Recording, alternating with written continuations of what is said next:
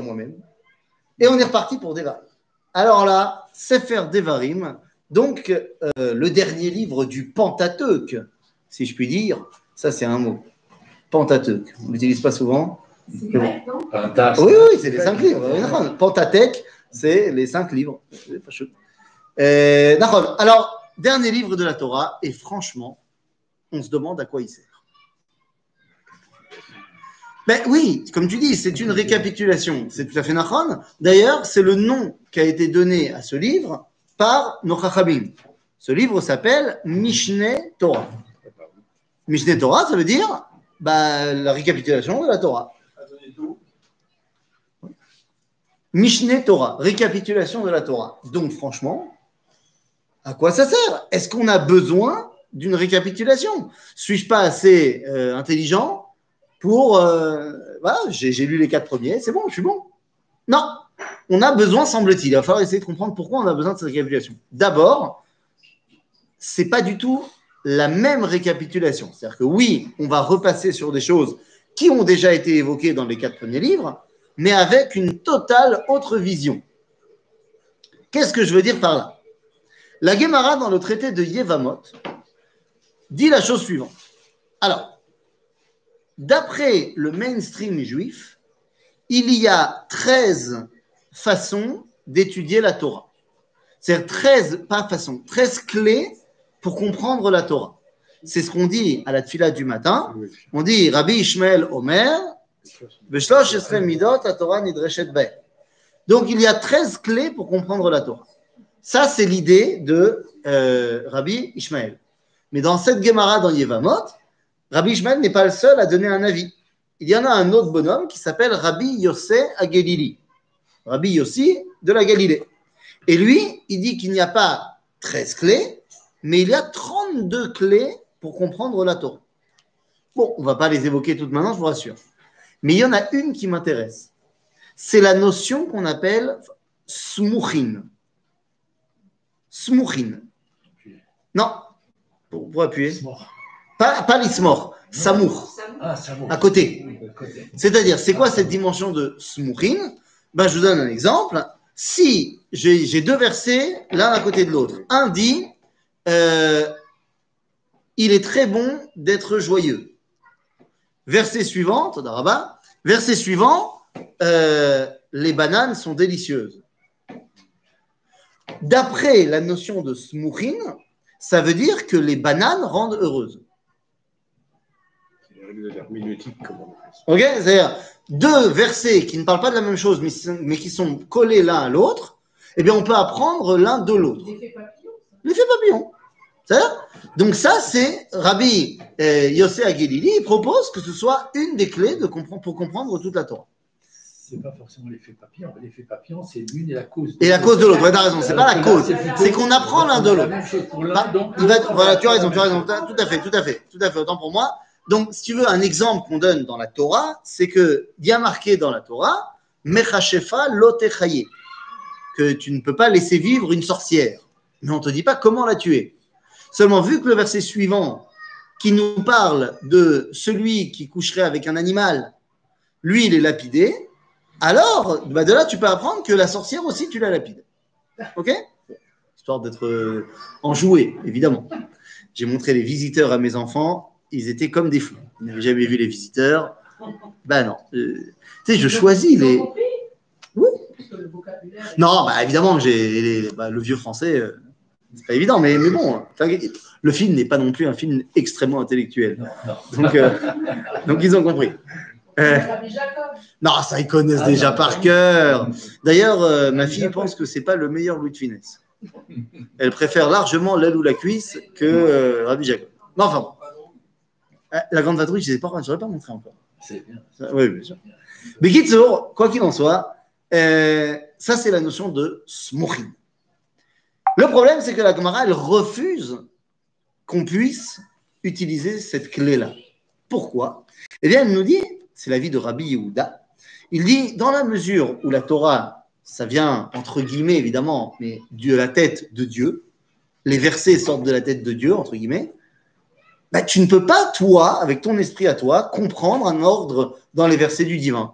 Parce que c'est complètement au-delà de ce que tu peux comprendre. Ok. Sauf que tout le monde s'accorde que pour le livre de Devarim, on peut étudier avec la notion de Smouchin. Pourquoi? Premier verset de la, de- du livre. Elle est à Devarim, Asher, Diber, Moshe, El Kol, Israël, Be'ever Yarden. Ce livre de Devarim est fondamentalement différent des quatre autres, puisqu'il est le produit de qui? De Moshe. Ah, c'est déjà passé au stade. euh, C'est-à-dire, les quatre premiers livres, à chaque fois que Moshe il parle au Bnei Israël, Mm. il y a un verset qui précède, c'est Vaïdaber Hashem el Moshe les morts. Ici, il n'y a pas Vaïdaber Hashem el Moshe les morts, fais-leur une tirade. C'est Moshe qui fait sa tirade, son monologue, et tout le livre de Dvarim, c'est le monologue de Moshe, et c'est pas Dieu qui lui a dit de dire. Donc, le livre de Devarim sort de la tête de Moshe. Donc, Moshe, il est évidemment plus grand que moi, mais c'est un être humain. Donc, son esprit est un esprit humain, et donc on peut comprendre quelque chose de l'ordre des versets. Évidemment que ça, ce que je vous dis là euh, a fait couler beaucoup d'encre. Parce que comment on peut dire que c'est le produit de la tête de Moshe? Eh oui, dit le Talmud, quelqu'un qui dirait qu'il n'y a que ne serait-ce qu'une lettre dans un verset de la Torah qui n'a pas été dictée par Dieu, il est apikoros. Et moi je vous dis que tout le livre de Dvarim, c'est le produit de Moshe. Nous, comment on explique ça? Je suis un apikoros, c'est possible. C'est très possible que je suis un hérétique, c'est très possible. Il n'a rien inventé, peut-être. Si, tout le livre de Dvarim, c'est lui qui s'est lancé dans une tirade extraordinaire. C'est pour mettre à notre portée. Pour... euh, Je veux bien. Que ce soit pour que nous on comprenne ce que tu veux. Mais un Sefer Torah sans le livre de Dvarim, c'est pas un Sefer Torah. Donc si on, dit que Dvarim, ça fait partie de la Torah, ça doit être shtempélisé par Dieu. Shtempélisé du verbe je shtempel, tu évidemment. Donc, comment c'est possible? Eh bien, c'est très simple. S'il y a une lettre dans le Sefer Torah qui ne vient pas de la dictée de Dieu, le Sefer Torah n'est pas cachère, mais on ne parle pas du Sefer Torah, ici on parle de Elea Devarim Asher Diber Moshe. C'est-à-dire le livre de Devarim, avant qu'il soit un livre, il était quoi? Les paroles de Moshe. Et les paroles de Moshe, eh bien c'est Moshe qui les a données. Dieu a tellement aimé le Neum de Moshe qu'il lui a dit, écoute, tu sais quoi, maintenant on va le recopier. Et donc je te redicte ce que tu as dit. Ce qui fait que le livre de Dvarim, tel qu'il est marqué dans le Sefer Torah, c'est la dictée de Dieu. Mais les paroles de Moshe sortent de Moshe. Ok? Et donc, on peut comprendre quelque chose et on doit comprendre quelque chose de l'ordre des versets, de pourquoi Moshe il ramène ça avant ça. Il va maintenant faire la récapitulation de la Torah, de tout ce qu'on a appris avant. Pourquoi est-ce qu'il choisit de parler de ça en premier, de ça en deuxième, Et tout ça Et des différences. et des différences, évidemment, ça va avoir son importance. D'accord? Et donc, bah maintenant, je peux revenir à ma première question. À quoi il sert le livre de Dvarim? Puisque c'est une répétition. D'ailleurs, à tel point qu'on dira Eino ela choser lema shekatuv lemala. C'est-à-dire que tout ce qu'on a dans le livre de Dvarim doit être retrouvable ailleurs dans l'un des quatre autres livres. Des fois de manière claire. Par exemple, on va revenir là dans l'histoire des explorateurs. Je sais que ça a été évoqué dans la paracha de Shlach. On va me parler du Mahamad Arsinaï, la paracha de Vaïtranan. On redit les dix commandements. D'accord, ça a été dit dans Shemot. Ok, ça c'est facile. Il y en a d'autres qui sont un peu plus euh, délicats parce que c'est plus des allusions. Par exemple, dans la paracha de Kitetse, on a les lois du Yiboum, du Lévira. Et pour voir où c'est marqué dans la Torah, il faut revenir à l'histoire de Yehuda et Tamar dans le livre de Bereshit c'est pas marqué comme une mitzvah, mais on nous parle de la notion de Lévira là-bas. Donc, il y a des mitzvot qui sont plus faciles à retrouver, d'autres moins. Mais il y en a qui tombent entre les chaises. Et la question qui est posée par les Tosafot, dans le traité de Yevamot, c'est euh, dans le traité de, de Gittin, c'est de dire oui, mais il y a une mitzvah qu'on retrouve nulle part ailleurs, dans les quatre autres livres. C'est la mitzvah des Gittim, Des- des Gittim, du divorce. Dire- Get. Ah, Il y a des mitzvahs aussi à deux temps. On trouve pas euh, Comment ça, quel- à son Quoi Quand quand est-ce que quand est-ce Ah, Tu dis la, la mitzvah de Mahamad Akel, Oui. on la retrouve que dans le livre, dans la paracha de Vayelech, à la fin du livre de Dvarim. Donc, où est-ce qu'on la retrouve avant? Ben, Je te rappelle qu'il y a 613 mitzvot. Je t'ai parlé de, du hiboum. Je t'ai parlé de euh, tout ça, machin. Je ne vais pas te faire tout le travail non plus. Au boulot, jusqu'à la semaine prochaine, tu me fais la liste. Bon, la vérité, c'est que la Gemara, elle pose cette question, elle, elle est comme toi. Elle dit Attends, mais il y en a plein qui sont euh, ni là, ni là, ni là. Et en fait, la Gemara, à chaque fois, elle essaye de lui trouver une porte de derrière pour dire Mais si, en fait, là-bas, c'est de ça qu'on parle, machin. Seulement, pour la mitzvah de Get, elle n'arrive pas à le, à le faire rentrer par la porte de derrière. C'est-à-dire, nulle part dans le reste de la Torah, on ne voit la notion du divorce. C'est même pas euh, par une histoire qui nous parlerait de. C'est très humain. ça. Sinon- Oui, mais on en parle pas. Avec, avec Abraham, au moment où il dit à Agar. Et oui, mais sauf que Agar ne peut pas être divorcée puisqu'elle n'a jamais été mariée. Oui. C'est-à-dire, donc c'est pas un divorce. Et donc, bah, Tosafot se pose la question, il dit, attends, c'est censé être marqué quelque part. Alors, c'est marqué où? Eh bien, ils ont trouvé un endroit où c'était marqué. Car ça fait quoi, la mitzvah du divorce? Que ça fait un divorce Ça coupe le lien qui existait entre deux personnes. Ça, une mitzvah? C'est une mitzvah. Ça fait partie des 613 mitzvot. C'est pas une mitzvah que tu es obligé de faire. C'est-à-dire c'est- c'est-à-dire de ne pas la faire. C'est mieux de ne pas la faire. Hein? Après 50 ans, tu dis, c'est- ça y est. Mais euh, bientôt chez nous, comme on dit. hein. Et pourquoi ça s'appelle mitzvah alors? Parce que mitzvah, ça veut dire c'est un commandement. C'est-à-dire que si jamais le couple arrive Ah, au stade, bah, évidemment, on ne te dit pas, euh, allez, marie-toi pour divorcer. non, tu sais que les chassidim de Gour, ils faisaient ça avant. Les chassidim de Gour, le dernier rabbi de Gour, il a interdit, il a annulé ça. Mais avant, les chassidim de Gour, ils se mariaient et un an plus tard, ils divorçaient pour pouvoir faire la mitzvah du divorce et un mois plus tard, ils se remariaient là avec la femme. Parce qu'il y a une autre, la même. Parce qu'il y a une autre mitzvah qui s'appelle Marzir Grouchato. De se remarier avec sa, son ex-femme. Donc, pour pouvoir faire les trois mitzvot, il disait, bon, le seul problème, pourquoi le dernier rabbi, il a annulé Qu'est-ce qui se passe en France? Ben, C'est parce que, vu que, alors, je ne sais pas si, si ça va jouer contre moi, mais vu que euh, la situation de la femme dans la chassidoute de Gour, elle est moyennement mise en avant, hein, pour, euh, pour ne pas être plus violent que ça. Euh, Il y a plein de femmes qui, après avoir passé l'année de mariage et avoir compris qu'elles étaient devenues des objets pour leur mari, Euh, il faut, faut savoir que chez les Chassidim de Gour, on, on- ça, ça change, hein. évidemment, ce que je dis, ça change, Baruch Hashem, euh, ça va aller en s'améliorant, Sinon, ça ne pouvait pas être pire. Euh, ils les appellent, ils appellent pas leurs femmes par leur prénom.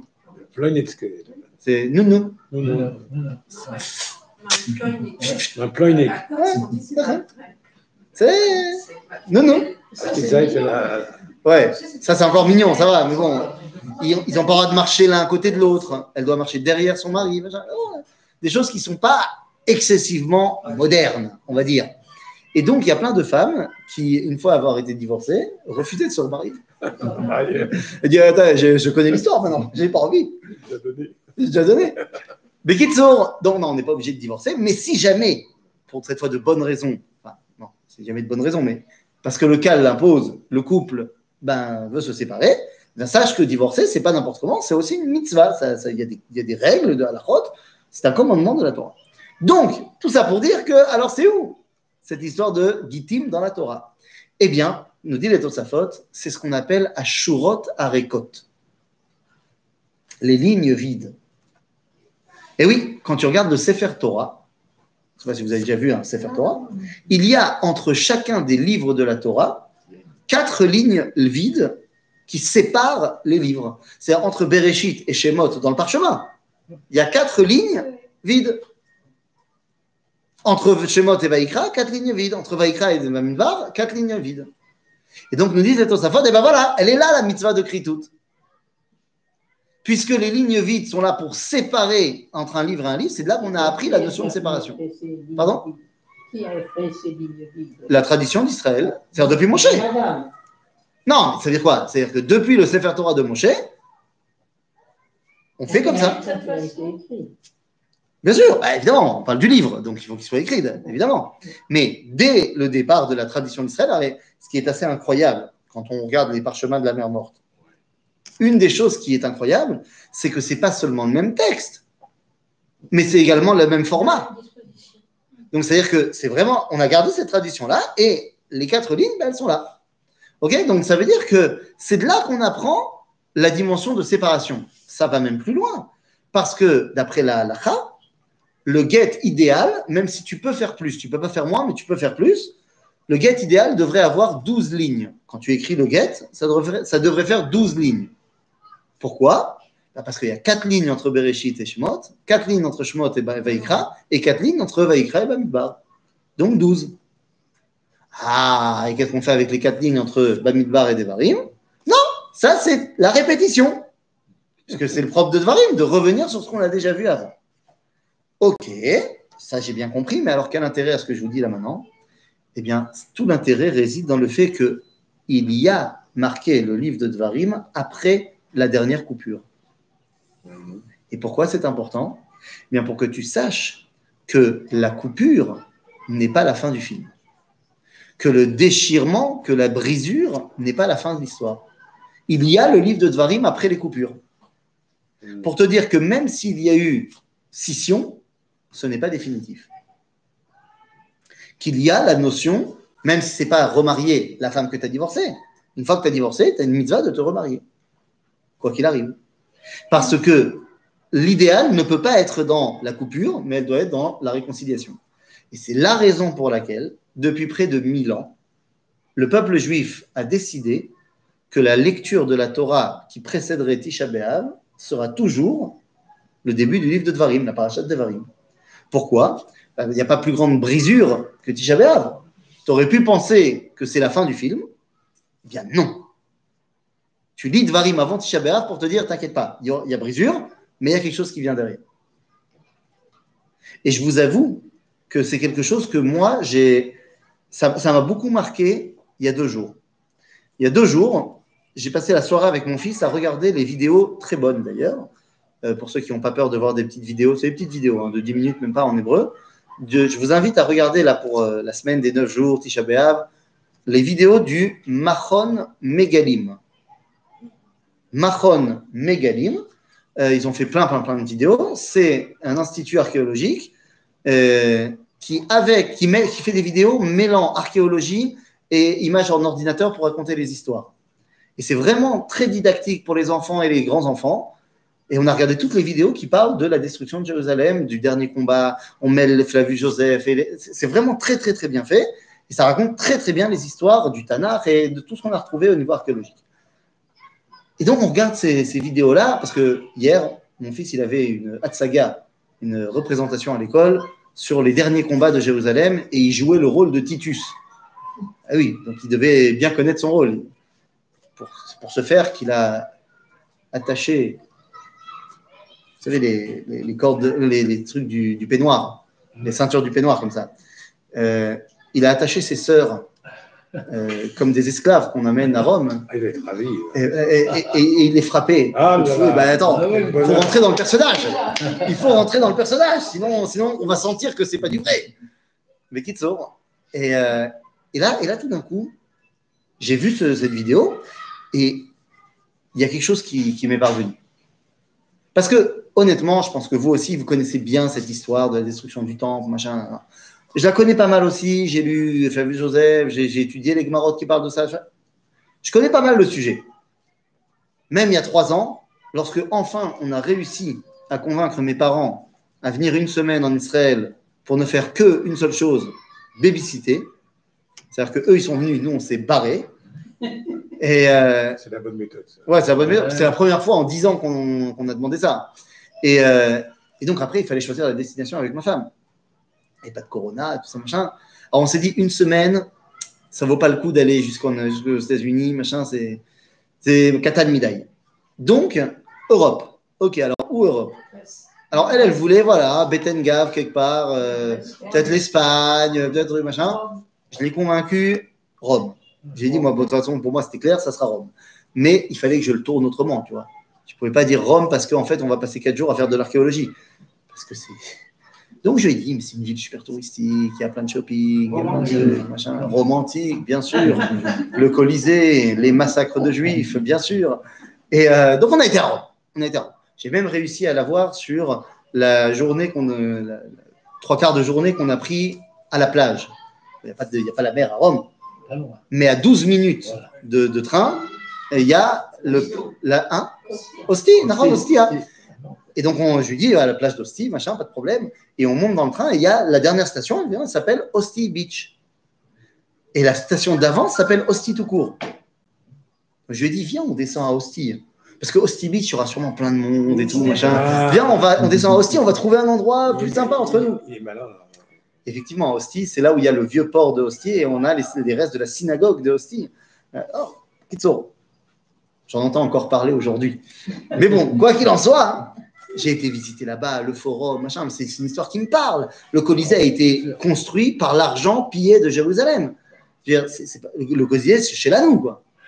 C'est l'argent des Juifs, c'est- vrai, une vérité, quoi. Dans les sept merveilles du monde. Ah ben c'est très joli, je veux bien, mais c'est nous qui l'avons payé. Et j'arrive sous l'arc de triomphe de Titus avec la menorah. Donc tout ça, je connaissais.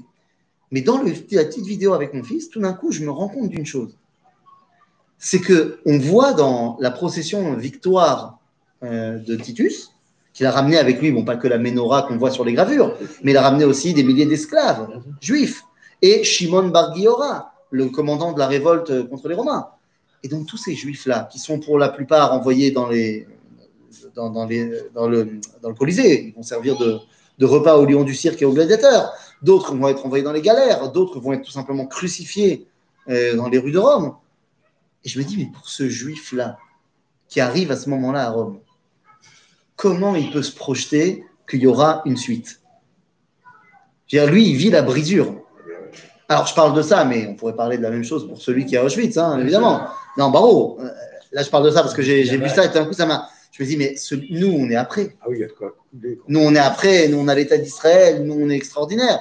Et on se dit, mais attends, celui qui était en plein dans la brisure, est-ce qu'il pouvait se dire, non, mais t'inquiète pas, il y a Sefer Dvarim qui vient derrière. Et tout, dur, hein? Et pourtant, d'où ça vient cette massorette de mettre le Sefer Dvarim juste avant Tisha B'Av? Ça vient de l'époque des croisades. L'époque de. Des croisades. Ah. C'est-à-dire que c'est en pleine dépression complète du peuple juif qu'on décide de mettre en place la tradition que, eh bien non, on va rappeler chaque année qu'avant la brisure arrive le moment où on peut te calmer, même après la brisure, il y aura quelque chose. Ça, donc, Zé- Zégadol. D'accord? Donc, tout ça nous permet maintenant de rentrer dans le livre de Dvarim avec la parachat de Devarim. Et donc, la parachat de Devarim, Moshe, on a dit, commence à récapituler. Par quoi il commence? Vous auriez, vous, à récapituler toute la Torah, tout ce qui nous est arrivé depuis qu'on est sorti d'Égypte. Par quoi tu commences? La sortie. Par la d'Égypte, ça paraît logique. Hein, le- Mais peut-être que tu ne veux pas commencer euh, chronologiquement, peut-être que tu veux commencer par ce qui est pour toi le plus important. Arsinaï Arsinaï, attends. D'ailleurs, ils vont le dire dans la paracha de Vaïtranan. Ah oui, mais c'est que la deuxième paracha. Donc, c'est pas de ça qu'il a choisi de parler en premier. De quoi il parle en premier? Non, il va pas revenir sur tout Bereshit, il revient que depuis la sortie d'Égypte. Mais de quoi il parle? C'est quoi en premier? Eh bien, je vous lis. Je vous lis, tout simplement, Iné. Euh. Voilà. Verset Vav du livre de, du Dvarim, par chapitre 1. Hachem Elohenu diber elenu bechorev lemor. Dieu nous a dit quand on était au pied du mont Sinaï. Ah, il va me parler donc de euh, Aseret Adibrot. Bah non, pas du tout. Il me dit Rav lachem shevet baharazé. Ça suffit de rester au pied de la montagne. פנו, סעו לכם ובואו הר האמורי ואת כל שכניו, בערבה ובהר ובשפלה, בנגב ובחוף הים, ארץ הכנעני והלבנון, עד הנהר הגדול נהר פרת. נראה, נתתי לפניכם את הארץ. בואו ורשו את הארץ אשר נשבע השם לאבותיכם, לאברהם, ליצחק וליעקב, לתת להם לזרעם אחריהם. Donc, Dieu nous a dit, quand on était au Mont Sinaï, il est temps d'aller en Israël. Et attends, alors, ok, mais alors ça fait référence à quoi? Et là, il nous dit, va Omar Alechem, et je vous ai dit, Baetaï les morts, Louchal Levadi Seetetrem. J'arriverai pas à vous gérer tous tout seul. Hachem Elohechem irba etrem veinchem ayom kechorve hashamayim larov. Hachem Elohe avotechem yosef alechem kachem elef paamim veivarech etrem kasher diber lachem. Donc, très bien, à Koltov, on est très content euh, on est très nombreux, tout va bien. Comment je vais gérer tout seul? Donc, qu'est-ce qu'on fait? Eh bien, je mets en place Anashim Chachamim qui vont m'aider. Jusque-là, tout va bien.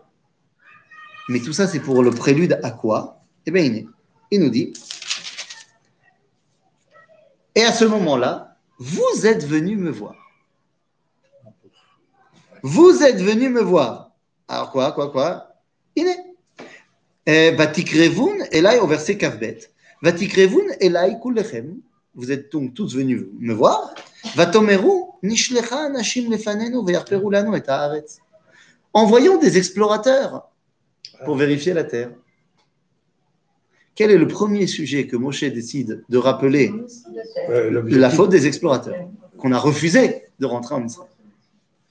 C'est-à-dire pour Moshe, quand tu vas faire une récapitulation de tout ce qui nous est arrivé dans la Torah, le plus important, c'est de commencer par quoi? Par le plus important. Vous n'avez pas voulu rentrer en Israël. C'est quand même un peu compréhensible le fait que si on regarde à quel moment, où est-ce qu'il, où- à quel Oui, endroit il fait son discours. Bah oui, bien sûr, on a. dans le pays, lui, il ne va pas rentrer. Donc il Oui, mais mon ami, si on fait ce cours dans un autre milieu, avec des gens euh, où c'est pas que des femmes qui portent les chapeaux noirs, ok? À ce moment-là, je peux t'assurer qu'ils vont te dire que la chose véritablement la plus importante, et surtout quand on rentre en Eretz Israël, c'est la toire. Parce que s'il n'a pas la toire, à quoi ça sert? Au moment de la sortie d'Égypte, on ne parlait pas de, de l'Arsenal, on disait sortie d'Égypte pour aller en Eretz Israël. Tu es en train de dire que quand on est sorti d'Égypte, Dieu ne nous a pas parlé de la Torah, il nous a parlé que de Eretz Israël. Tu serais pas un peu sioniste sur les bords? Hein? Qu'est-ce que je te dise? Ben, Évidemment que tu as raison. Comment est-ce qu'ils s'arrangent les gens qui disent pas la même chose? Ils ne s'arrangent pas. Il y a des gens qui tirent leurs flèches, il y a une cible, et les gens ils tirent leurs leurs flèches et ils essayent de tomber au milieu. Et il y a des gens qui tirent la flèche, et après, en fonction de la flèche, là où elle est arrivée, ils dessinent une cible. C'est-à-dire Ah oui. C'est-à-dire que, évidemment qu'on a besoin de la Torah. Je suis pour la Torah, je tiens à le dire. Mais c'est pas parce qu'on a besoin de la Torah que la Torah est la chose qui nous définit en tant que alliance avec Dieu. L'alliance avec Dieu n'a pas été faite autour de la Torah. L'alliance avec Dieu a été faite autour du fait qu'on est le peuple juif qui hérite de la terre d'Israël. Maintenant, comment est-ce que ce peuple juif se comporte en terre d'Israël? Il fait la Torah. Mais ça vient après. Regarde, je te donne un exemple. Alors, certes, c'est dans la paracha de la semaine prochaine, mais vu qu'on ne fera pas court la semaine prochaine, alors je te donne un, spoiler. Eh bien, nous dit la semaine prochaine, dans le chapitre 4, verset 5, un verset qui est limpide en fait. Il te dit comme ça. Je vous, pose, je, je vous le lis, directement je vous le traduis. Essayez de me l'expliquer sans aucune euh, déakdouma, sans aucun euh, pré- préjugé, préconçu, prédéfini. Je lis. Donc, euh, chapitre 4, verset 5. ראה, לימדתי אתכם חוקים ומשפטים כאשר ציווני השם אלוהי לעשות כן בקרב הארץ אשר אתם באים שמה לרשתה. Vois, je vous ai enseigné les lois et les préceptes que Dieu m'a donnés pour les mettre en pratique dans la terre d'Israël que Dieu vous donne en héritage. Ok, d'après ce verset, la Torah, elle doit être réalisée où? Ici, Et ailleurs que ici? Effectivement, non. Ben non. Ben non. Ben non. D'après la Torah, Ça n'a pas de sens. on ne doit pas faire la Torah en Foutzlaretz. On on n'est pas, on n'est pas tenu de respecter la Torah en dehors d'Israël. D'après ce qui a marqué ici. Même en exil. Ben, surtout, c'est ce que je te dis. En exil, on n'est pas tenu de faire la Torah d'après la Torah. Clair. Le verset est clair. Il est tellement clair qu'il va obliger les Chachamim dans le Sifri de dire, Direct. de dire, certes, la Torah elle a dit qu'on n'avait pas besoin, nous on va faire une xéra des Rabbanan. On fait une xéra rabbinique, un décret rabbinique, que la Torah elle a dit qu'on n'avait pas besoin, mais nous on dit qu'on a besoin. Pourquoi? Parce qu'effectivement, la Torah elle doit être faite ici.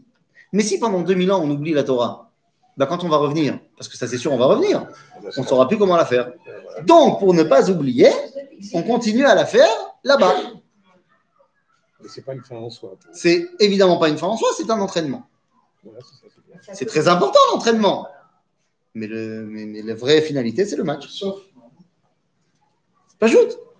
C'est effectivement limpide. Bon, évidemment que quand tu dis ça dans certains milieux, on, on te lynche. Mais pourquoi on te lynche? Alors que c'est c'est- c'est du- c'est d'une évidence évidente.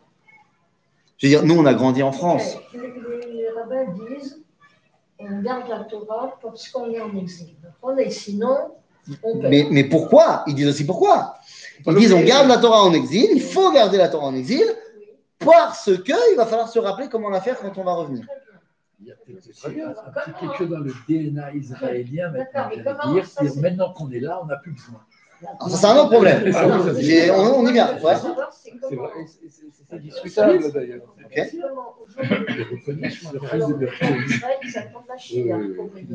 c'est parce que C'est pas l'État d'Israël pour eux, qui sont ici. Tu parles de ceux qui sont encore là-bas. bien sûr. Ah, tu dis comment ça se fait? Compris Tu dis ok, j'ai compris pendant l'exil, on était obligé de pour l'espoir d'un jour. Ok. Maintenant, l'État d'Israël est là. Mais alors pour eux, c'est Pourquoi pas l'État d'Israël, donc c'est Machia. C'est pour eux. Tu dis pourquoi eux ils continuent à faire la Torah en Khutzlaretz maintenant alors qu'ils pourraient être là? Oui, mais ils sont pas là. Mais pour eux, c'est pas Israël. Si, c'est Israël. Bien sûr, c'est Israël. Tas de raisons. Non, c'est Israël. Mais non, personne ne dit Israël, c'est pas Et Israël. Mais ils te disent que, ils te disent plusieurs choses. Ils, ils te disent tous, aujourd'hui, c'est plus tellement in de dire, euh, faut pas venir en Israël. Mais ils te disent, je suis pas prêt. Faut, Oui, faut- mais c'est- ça, d'accord. Mais moi, je crois dans le fond, beaucoup, beaucoup savent bien en eux-mêmes qu'ils devraient venir et qu'ils ne peuvent pas parce qu'ils n'ont pas les, ou les moyens, ou le courage, ou la Non, parce que volonté. le rabbin Voilà. dit Mais ils disent pas pas. venir. Il y en a beaucoup, Non, beaucoup. Il y en a quelques-uns qui dit sont. rien. Le jour où le rabbin dira nous partons, ils partiront. Euh, c'est 400, 650 000 juifs euh, ou 500 000 juifs. Attends, mais depuis quand, depuis quand les, les juifs, ils écoutent les rabbins? Aussi Vous connaissez pas les mêmes juifs, hein Aussi longtemps qu'ils ne sont pas foutus dehors, pas ils les mêmes sont- juifs. Aussi longtemps qu'ils Voilà. ne sont pas foutus dehors, ils partent pas. Qu'est-ce que tu veux que je te dise? Non, donc ça paraît évident. Bien sûr. Enfin, Il y, a- il y a beaucoup de gens, il y a beaucoup de gens rabotailles qui, c'est pas, c'est pas à cause de la parnassa. Il y a plein de gens qui viennent pas à cause de Et qui retiennent leurs enfants. Mais il y a, surtout. et il y a plein de gens qui viennent pas, c'est pas une question de parnassa. C'est-à-dire, c'est une question de confort. Bah C'est une question de confort. Non, non, pas, pas seulement financière. Tu sais, c'est c'est pas à toi que je vais expliquer que c'est difficile de passer le pas. C'est difficile, on n'a pas les mêmes amis, euh, on va perdre ses repères, la langue, machin. hein. Donc c'est pas qu'un problème de parnassa. C'est un problème de j'ai pas forcément le courage de, de changer tout complètement ma vie. Ça va, je on va pas juger. C'est comme ça. Voilà. En tout cas, ici Moshe nous dit voilà, c'est ça la chose la plus importante sur laquelle il faut revenir. Que bah, vous avez demandé qu'on envoie des explorateurs, j'ai dit ok, et finalement bah, ça a amené à la faute des explorateurs. D'abord, on voit ici la faute des explorateurs d'un d'un œil complètement différent. Parce que nous, on pensait dans Bamidbar que c'est Moshe qui a eu l'idée. Puisque comment est-ce que ça commence? Là, on voit que non, en fait, c'est les Bnei Israël qui sont venus voir Moshe. Deuxièmement, dans ce verset, dans la Torah de Dvarim, eh bien, on apprend enfin la vérité sur pourquoi Moshe ne rentre pas en Israël. Regardez. Donc, je suis toujours dans la paracha de Devarim, toujours au chapitre 1. Donc, je reprends le verset 23. Vaïtav Be'enai, quand vous m'avez demandé d'envoyer des gens, Vaïtav Be'enai, je dis c'est très bien. Adavar, Vaikar Mikem Shnem Asar Anashim Ish Echad Lashavet, j'ai pris un membre de chaque tribu. Vaïfnu Vayalu Ahara Vayavu El Nachal Eshkol, Vairagelu Ota. Donc ils sont partis, ils ont fait, oh, ok, tout ça bien. ויקחו בידם מפרי הארץ ויורידו אלינו, אה, אלינו סליחה, וישיבו אותנו דבר, ואמרו טובה הארץ אשר השם אלוהינו נותן לנו. ולא אביתם לעלות ותמרו את פי השם אלוהיכם. Vous n'avez pas voulu venir. Vous n'avez pas voulu. Ok. Vazma. Et donc, euh, ותרגמנו בעליכם ותאמרו בשנאת השם אותנו הוציאנו מארץ מצרים לתת, לנו, לתת אותנו ביד האמורי להשמידנו. Vous avez Dieu nous déteste, c'est pour ça qu'il nous a amenés là, on va se faire tuer par les Cananéens. אנא אנחנו עולים אחינו אמסנו על לבבינו לאמור עם גדול ורם ממנו ערים גדולות בצורות בשמיים ça va être trop dur, ils ont des villes fortifiées וגם בני ענקים ראינו שם ואומר עליכם et je vous ai répondu et là chidouche parce que dans le livre de Bamidbar dans l'histoire des explorateurs on n'a pas vu que Moshe il a décroché un son Moshe il a rien dit dans le livre de Bamidbar c'est Kalev et Yehoshua qui parlent face à ceux qui veulent pas rentrer Moshe, silence total. Là, ben finalement, Moshe nous révèle qu'il a oui parlé. Et qu'est-ce qu'il a dit? Regardez. Va omar alechem. Lo ta'artzun velo tir'un mehem n'ayez pas peur. Caleb aussi, il avait dit n'ayez pas peur. Mais pourquoi il a dit n'ayez pas peur? Il a dit qui yachol c'est parce qu'il dit. Mon dit n'ayez pas peur. Al ta'otzum val même. Lama Hashem Elohechem haolech lifnechem, oui lachem lachem, kechol asher asa itrem bemitzvahim lenechem. Vous inquiétez pas, Dieu il va faire des miracles comme il a fait pour la sortie d'Égypte. Ah ah, et la suite est édifiante. Regarde ce que c'est la suite. Uba Midbar, euh, donc il a fait re- tout ce que Dieu il a fait devant vos yeux. Uba Midbar, euh, Asher Reita, Asher Nastacha, Hashem Elohecha, כאשר יישא איש את בנו בכל הדרך אשר הלכתם עד בואכם עד המקום הזה. Donc, euh, Dieu il va nous faire tous les miracles qu'il nous a fait jusqu'à maintenant. Ne t'inquiétez pas. résultat des courses. ובדבר הזה אינכם מאמינים בהשם אלוהיכם, ההולך לפניכם בדרך, לתור לכם מקום לחנותכם באש בלילה, להראותכם בדרך, אשר תלכו בה ובענן? Mais Vous ne croyez pas que Dieu il va vous protéger. וישמע השם את כל דבריכם, ויקסוף, וישבע לאמור. אם יראה איש באנשים האלה, הדור הרע הזה, את הארץ הטובה אשר נשבעתי לתת לאבותיכם. זולתי כלב בן יפואה, הוא יראה נא, ולא אתן את הארץ אשר דיבר, Asher Darba Ulvanav, Yan, Asher Mila Hashem. Donc, il nous dit, Dieu, il a dit, je suis très énervé contre vous, parce que vous ne m'écoutez pas, donc vous ne rentrerez pas, Caleb vous y rentrera. Verset 37, Gambi itanaf Hashem biglalchem lemor gamata lotavo sham. Ça, il a, lui avait déjà dit que tu rentreras pas. Oui, mais quand il lui a dit d'après Bamidbar? Avant. Ah oui. À l'histoire du rocher. bien sûr. Donc on a tous cru que c'était ça la raison. Il a raison, c'est quoi? Pourquoi il n'y a pas raison pour lesquelles il ne rentre pas? Ben, là, tu as la vraie raison. C'est quoi la vraie raison? Parce qu'il a rien dit. Non C'est à cause de la faute des explorateurs. Ah ouais. Comment je le sais? Des fois, il est responsable. Attendez, je vais vous dire dans deux Non, secondes. pourquoi- on n'est pas, sûr, on n'est pas obligé de le savoir. D'abord, on dit eh, il a très bien pu dire en même temps, en parlant de ceux qui vont rentrer, même moi, je ne peux pas vous l'en dire parce que Est-ce que ça t'arrive Est-ce que ça de t'arrive frapper. de regarder des films ça m'arrive. Actuellement, il y a un style dans les films. C'est que tu as toujours une scène d'ouverture qui, en fait, tu sais pas d'où elle sort, mais elle, en fait, te parle d'un truc que plus tard dans le film, Oui. tu vas comprendre d'où ça vient. Bien sûr, bien sûr. Te rappelles-tu de ma scène d'ouverture du cours? De quoi j'ai parlé au début du cours? De la notion de smouchin. Que tout le monde dit qu'on n'a pas le droit de faire smouchin, sauf dans le livre de Dvarim, où là, il y a smouchin. Le verset où Moshe il dit Gambi tanaf Hashem beglalchem, il le dit juste après avoir dit quoi? La faute des explorateurs. Donc, à cause de smouchin, à cause de. Si, si, si, justement, dans Dvarim, c'est chaque cas. Parce que justement, on doit comprendre par la proximité des versets, l'ordre des versets nous apprend quel est le cheminement de la réflexion de Moshe. Moshe, Comment est-ce qu'on explique alors que clairement dans le Pshat, et clairement expliqué avant, dans Bamidbar, il y avait. Qu'est-ce qui s'est passé chronologiquement avant? Les explorateurs ou le coup du rocher? Le, le rocher d'abord. Ah ben non. Ah ben non. Je suis bien désolé. Je suis désolé. hein. Le rocher, on était déjà en train Et de les amis, euh, le rocher, c'est quand Myriam est morte. Il n'y avait plus d'eau, machin, c'est la 40e année. Les explorateurs, c'est la deuxième année de la sortie d'Égypte. Ah oui.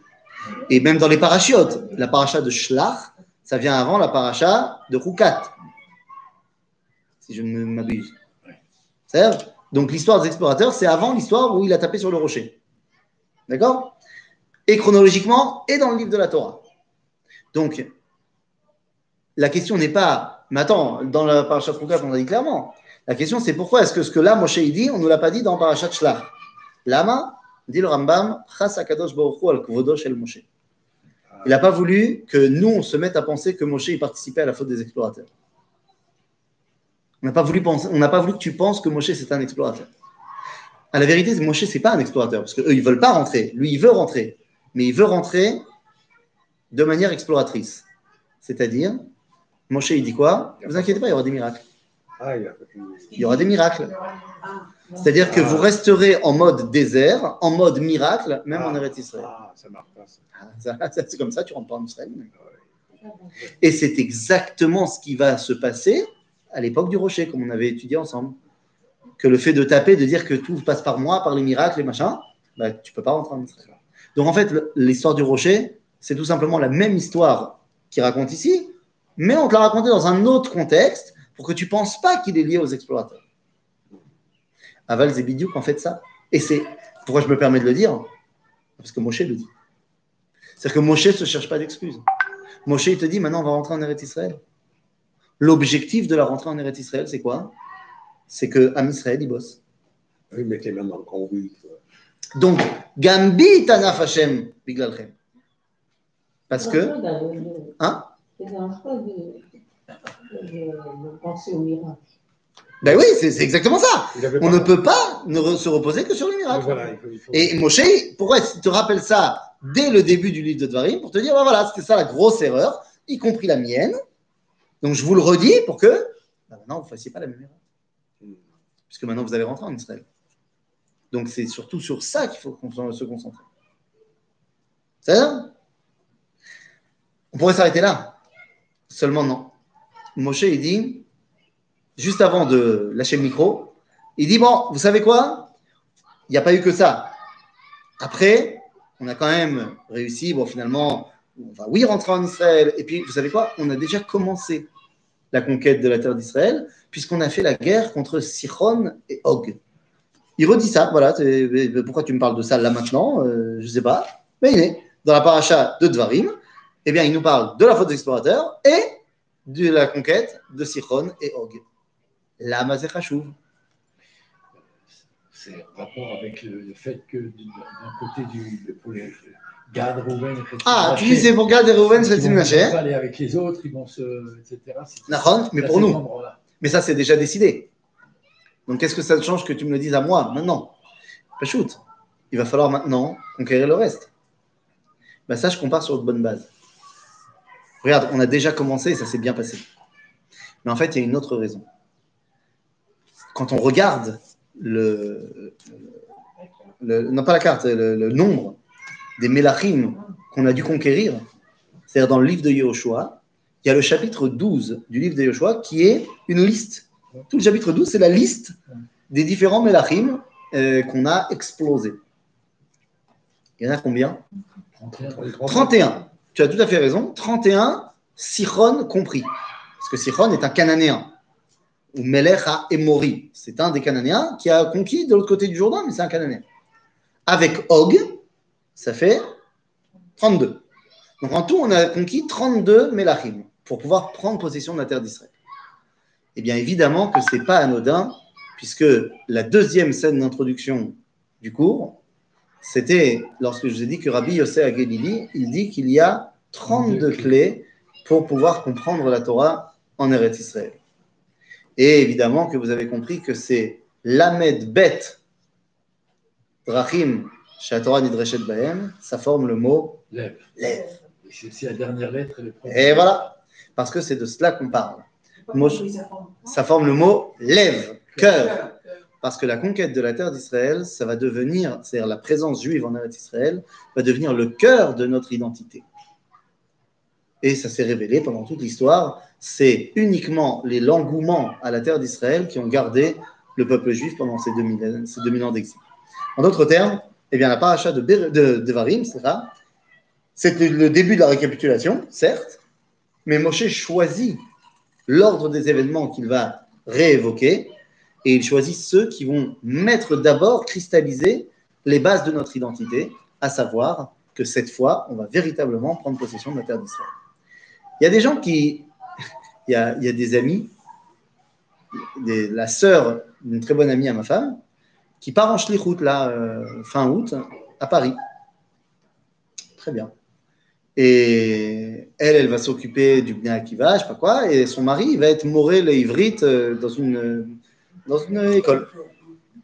Et le Ménaël de l'école, il lui a dit, euh, dans, dans l'entretien qu'ils ont fait. Il lui a dit, non, attends, il lui a dit, il lui a dit, euh, dis-moi, tu connais euh, le rab Fison? Alors il a dit, oui, oui, c'est un ami. de... Il dit, non, parce qu'il est très bien, mais il parle beaucoup d'Eretz Israël. Tu n'étais pas obligé de faire comme lui. maintenant, maintenant, maintenant, moi, il m'a dit ça, le mec. Donc j'ai appelé le directeur en question. Parce que je le connais, tout ça. J'ai appelé le directeur en question. Je lui ai dit, alors comme ça, je parle trop d'Eretz Israël. Il m'a dit, euh, oui, bah, qu'est-ce que je te dise Euh, Quand tu guides au bac bleu-blanc, euh, tu parles d'Eretz Israël. Bah, c'est le bac bleu-blanc. Je vais pas te parler maintenant de, de je sais pas moi, de Ilchot Melicha au bac bleu-blanc. C'est le bac bleu-blanc. Ouais, mais même quand on est en Pologne, tu leur parles d'Eretz Israël. Je dis, évidemment, Kouma. Raison de Je plus. dis, mais attends, euh, si je parle pas de là-bas, de la, de, de la terre où on a été sauvé, tout ça, machin, quand on est là-bas, où est-ce que je vais en parler? Il dit, ouais, mais même quand tu viens faire une semaine de formation pour Yom Ha'atzmaut, tu parles d'Eretz Israël. Ben, évidemment Je dis, tu veux que je parle de quoi? Je lui ai dit, mais si tu veux, je te promets, après le Corona, fais-moi venir une semaine en France, n'importe quand dans l'année, et tu choisis toi le sujet, zéro Israël, on va parler que Torah, Torah, Torah. Ok? Il aura du mal. Et là, c'est lui qui m'a dit, il m'a dit, non mais Eretz Israël, c'est quand même Torah. Ah, c'est champion. Dis, bon, ça va. Non, les autres. Voilà. Super.